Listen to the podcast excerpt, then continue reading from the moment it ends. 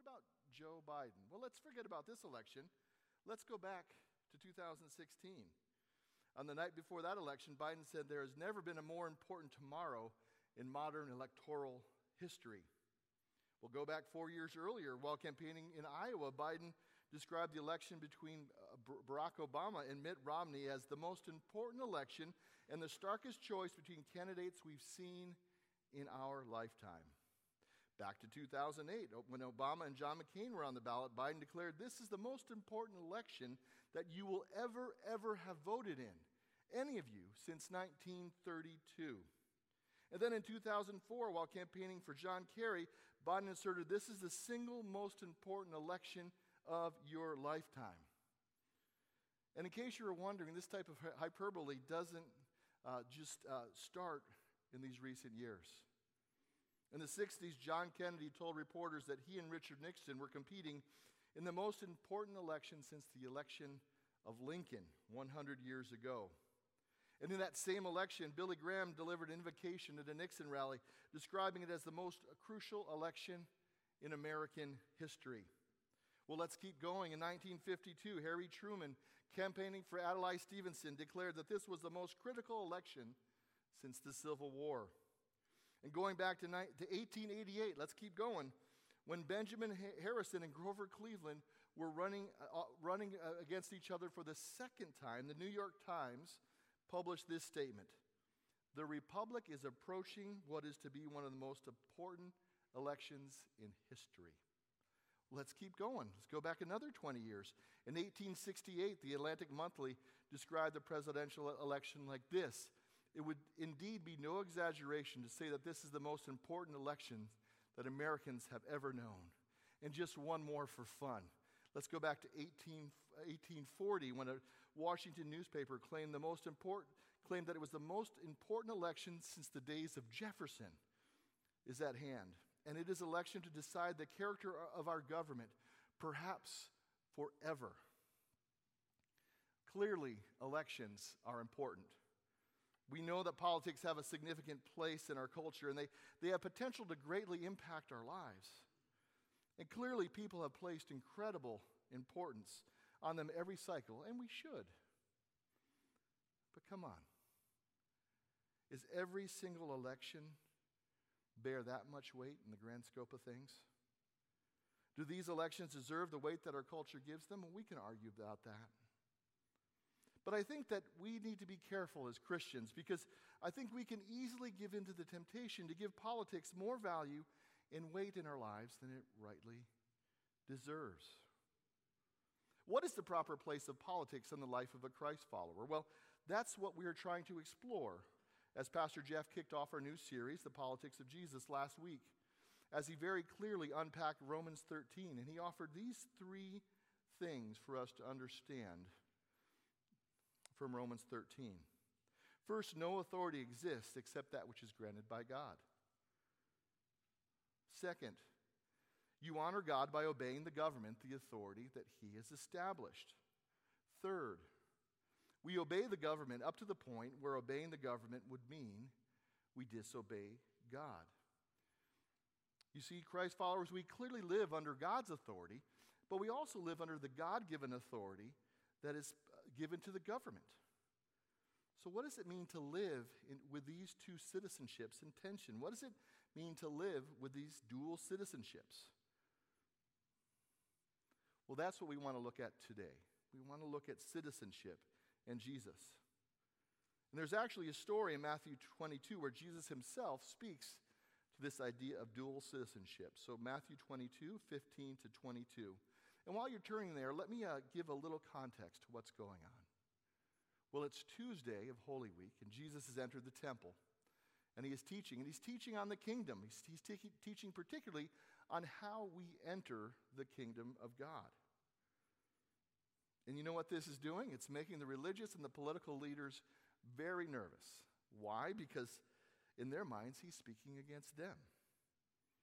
So, what they do is they set up four interactions that are really traps. They're attempts to trap Jesus in his own words. And the story we're looking at in Matthew 22, 15 to 22, is their third attempt to trap Jesus. So if you have your Bibles, Look at Matthew 15, uh, 22, 15 to 22. Then the Pharisees went and plotted how to entangle him in his words. And they sent their disciples to him, along with the Herodians, saying, Teacher, we know that you are true and teach the way of God truthfully, and that you do not care about anyone's opinion, for you are not swayed by appearances. Tell us then what you think. Is it lawful to pay taxes to Caesar or not? But Jesus, aware of their malice, said, Why do you put me to the test, you hypocrites? Show me the coin for the tax. And they brought him a denarius. And Jesus said to them, Whose likeness, and inscription is this? And they said, Caesar's. And he said to them, Therefore, render to Caesar the things that are Caesar's, and to God the things that are God's. And when they heard that, they marveled, and they left him and went away. What is happening here? Well, Jesus is teaching of another, better, greater kingdom, and it's upsetting the status quo. And who is it upsetting? Well, two groups of people are mentioned here first, the Pharisees, and then the Herodians. You see, the religious Pharisees viewed Rome as an invading colonizer to be overthrown. And the secular Herodians, what were they interested in doing? They wanted to maintain the puppet government that Rome had set up, with Herod Antipas being cur- their current leader. So here you have a pro Israel group conspiring with a pro Rome group to trap Jesus. Isn't it interesting? Isn't it interesting that Jesus makes both sides of the political spectrum so uncomfortable that they conspire together to join forces to oppose him, to trap him? And what was the trap? It was a trap uh, that was a big deal to a lot of people. It was taxes. Is it lawful to pay taxes? You see, the Pharisees viewed paying taxes as an obvious sign of submission to Rome. Some extremists in their group even thought that it was a sign of slavery. So, if Jesus said the tax was lawful, he would alienate himself from a, from a majority of the people of Israel. But if he said the tax was unlawful, he was going to be liable for treason to Rome. What was Jesus to do? Well, he saw their flattery and their schemes, and he gave a response that is a bit of a mic drop of sorts. It's an amazing response because it doesn't shortchange the temple, and it doesn't, uh, the temple in Jerusalem, and it doesn't shortchange the palace in Rome. He asked for a coin. Now, they probably didn't have uh, a coin because they wouldn't have images of, of other, other gods or other people in the temple, but somebody found one. And they got a denarius, about a day's wage, and they showed it to him. A little coin. And I imagine he looks at the coin and he tosses it back to the person who gave it to him. And, and what does he tell him? He says, Render to Caesar what is Caesar's, and render to God what is God's. Now, it's very important for this morning for us to understand what this word render means. It means to give back what is owed. Give back what is owed. That's simply what it means. And so when he says this, he's telling, he's telling the, uh, uh, the people who are listening, he's saying, He's not only rebutting them, but he's laying down the proper relationship for our two citizenships. You see, when Jesus brings up a coin that bears the image of Caesar, this little coin, it would almost have certainly reminded all of the Jewish listeners of Genesis 1. Does it remind you of Genesis 1? The coin was stamped with the image of Caesar, but every life there knew that they were stamped with the image of God. And here is what Jesus is saying give, give this little trinket, give this little image bearing piece of tin back to Caesar. If you owe it to him, if you owe it to him, give it back to him. But give your life, which is marked by me, the sovereign God, back to me. And that's how you balance and prioritize your dual citizenship. That's what Jesus is saying. And what happened? They left. They were speechless in, in awe. So, what exactly is Jesus teaching us about balancing our dual citizenship? Well, I want to propose three things from this text that I want us to remember about how we can be a dual citizenship. The first thing is to fulfill the obligations of your earthly citizenship give what is due and pay what is owed. Well, what does it mean for us today? Well, it means we obey the law, we pay our taxes, we write government officials. We attend meetings. We serve as citizen soldiers. You know, we celebrated Veterans Day this week, and, and I just want to take a moment to, to thank everybody here who is a veteran for your service. Thank you. That is a way that we do our part. You may even run for office if you feel that was what God is calling you for. And you obey the law, you pay your fines, just like I did when I was not paying attention on Fabyan and was pulled over for a speeding ticket. I paid my fine, I did my part. So, being a dual citizen means that we fulfill our obligation to our earthly, uh, as an earthly citizen. We fulfill our obligation to the government. I think that makes sense. But there's a second and more important obligation that Jesus wants to make sure we understand.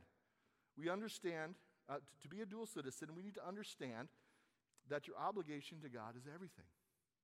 It's everything, every aspect of your life and being.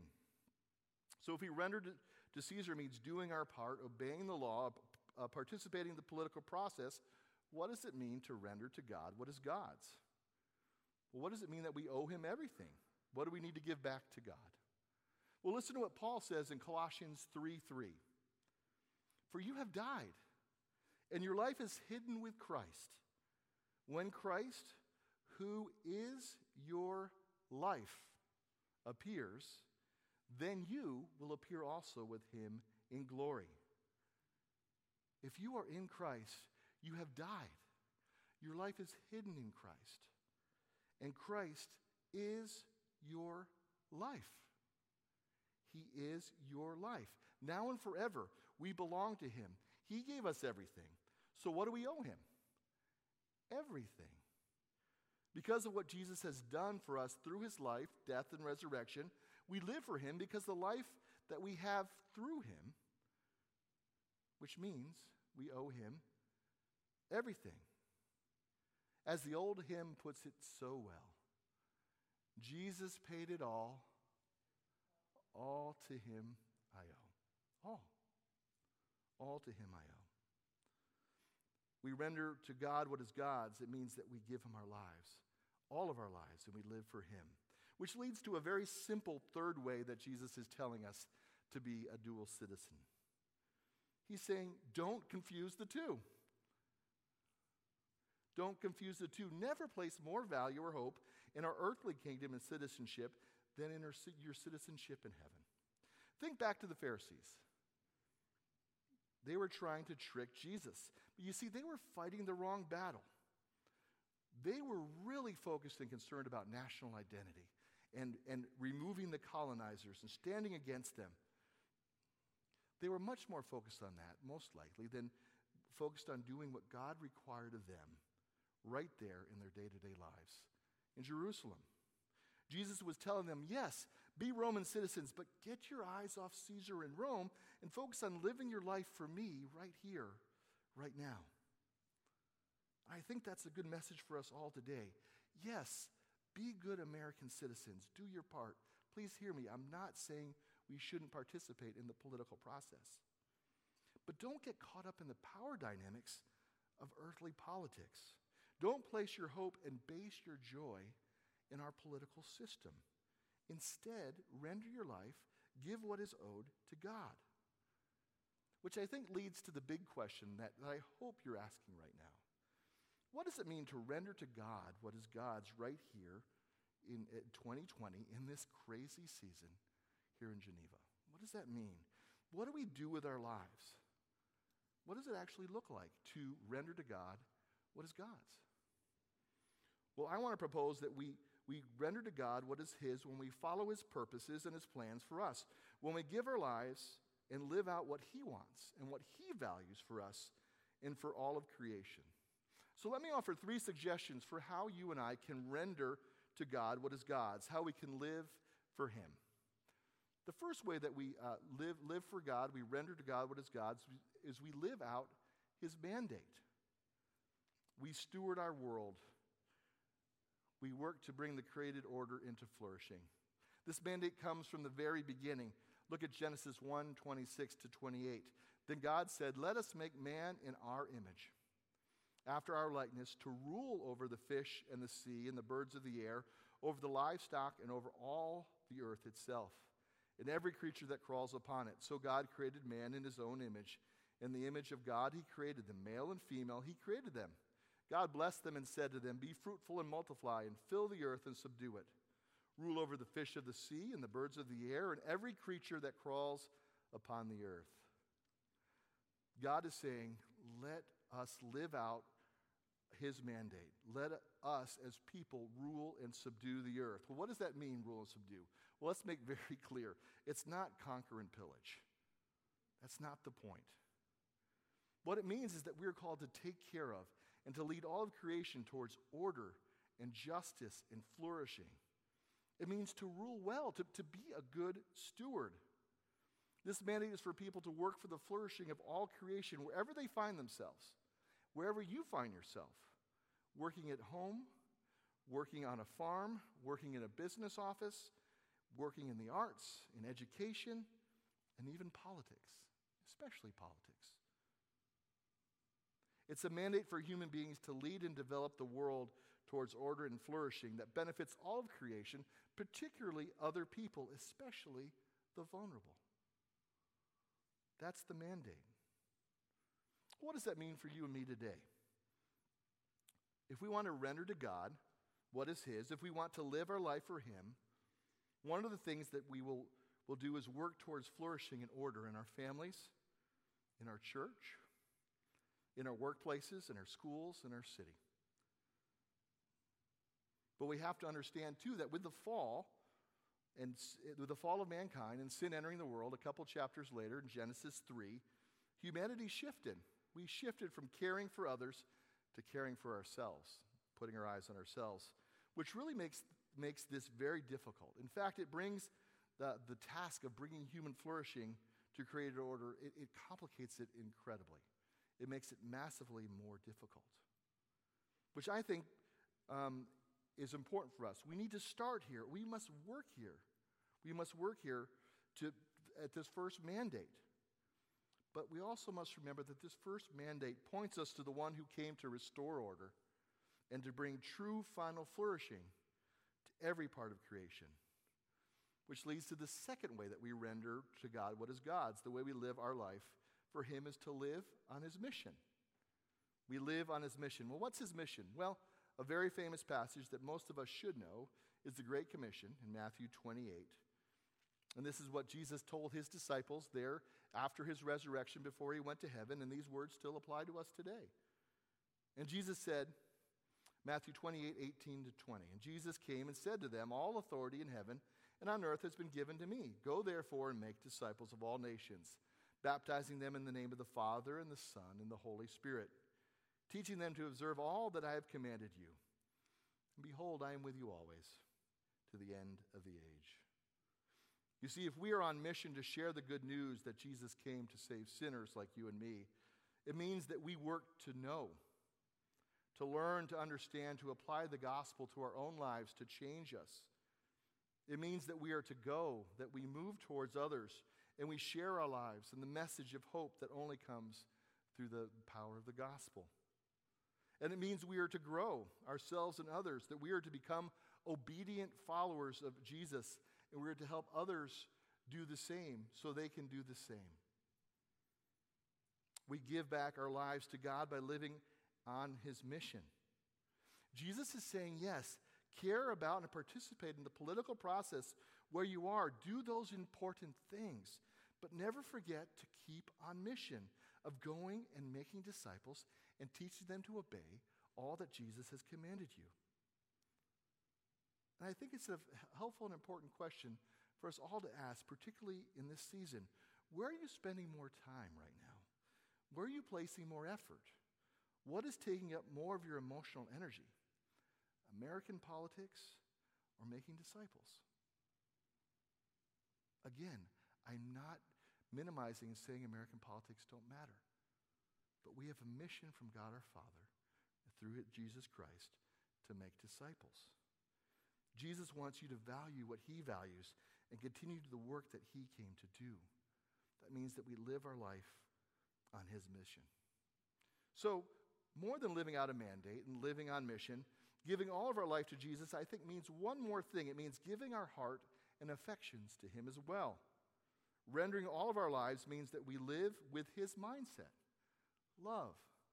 Now, it's interesting. At the end of Matthew ch- uh, chapter 22, the, the fourth interaction, the fourth trap that they set, uh, deals with this topic. And Jesus addresses his mindset and how he wants people who follow him uh, to care. Matthew 22, 34 to 40. But when Jesus heard that he had, but when the Pharisees had heard that he had silenced the Sadducees, they gathered together. And one of them, a lawyer, asked him a question to test him Teacher, which is the greatest command in the law? And he said to them, You shall love the Lord your God with all your heart, and with all your soul, and with all your mind. This is the great and first command. And the second is like it you shall love your neighbor as yourself. On these two commands depend all the law and the prophets. Well, what does it mean to love God? We don't have the time here, but Scripture is clear. The way we love God is to obey Him, to do what He calls us to do as His children. Well, what does it mean to love others? Well, I think it means to be focused on their welfare above our own, to care for and work for their benefit no matter the cost to us. That is the attitude and that is the action of love. That is what Jesus did for you and for me on the cross. That is your call. You render to God what is His when you live your life loving Him and loving others. Well, well who can you love right now? There's lots of places to, to, to point your love in action, isn't there? Maybe you're concerned about abortion. Yes, write your senator and representative and vote your conscience. Be, be, um, but what about right here, right now? Well, you know the Caring Network facility right here in West Chicago? They need volunteers. They help women consider other options besides abortion. What about protecting the vulnerable? Yes, vote your conscience on which person will support these issues as president.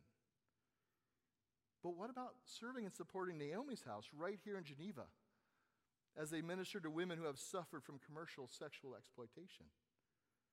Or maybe consider joining or becoming a safe family and help keep children right here in Kane County out of the foster system. You want to care more for the poor? Yes, research and understand the federal programs that impact the poor. Have an understanding of what is happening at that level. Become volunteer at Shepherd's Heart. Meet people, pray with them, share the good news of Jesus, serve them, love them. Render to Caesar what is Caesar's. Do your part, participate in the process. Hear me when I say that. That is what Jesus is telling us.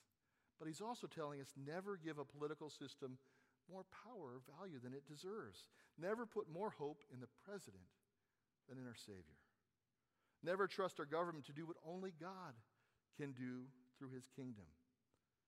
And never love a system more than you love people. Think about it. What would it look like if, if we all worked to bring order and flourishing to our homes, to this church, to our schools, and to this community? What would it look like if we were looking for ways to constantly share the only true hope, the good news, the gospel with others, and we're helping them to live it out and to pass it on? What would it look like if we loved like Jesus, if we really cared more about others than ourselves, if we were actively working for the best of others, others who may not look like us or act like us or have anything to offer us? What would it look like?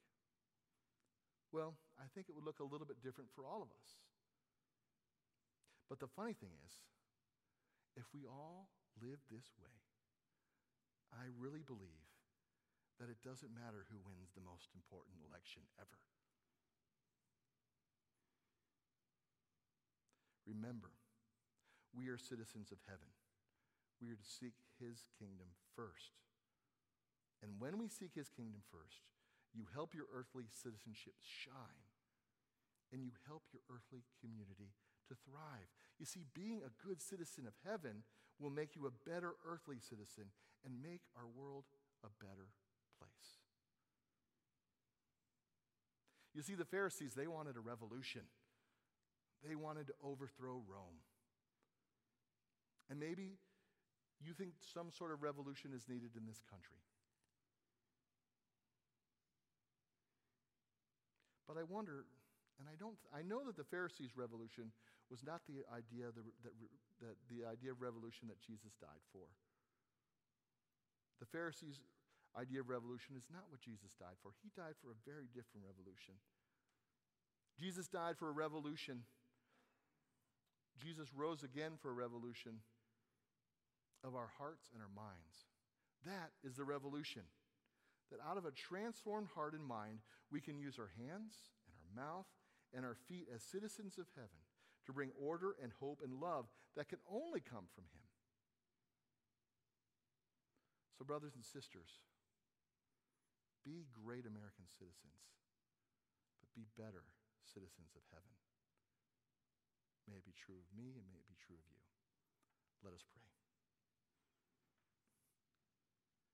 Heavenly Father, thank you uh, for your Son Jesus and his wisdom. Thank you for the way that he has uh, shown us what it means uh, to, to follow you in this earth. And I pray for all of us here in this room that we will render to Caesar what is Caesar's, and we will render to you what is yours. Father, we know that our lives belong to you. Use our lives for your sake and for your glory. I pray this in Jesus' name.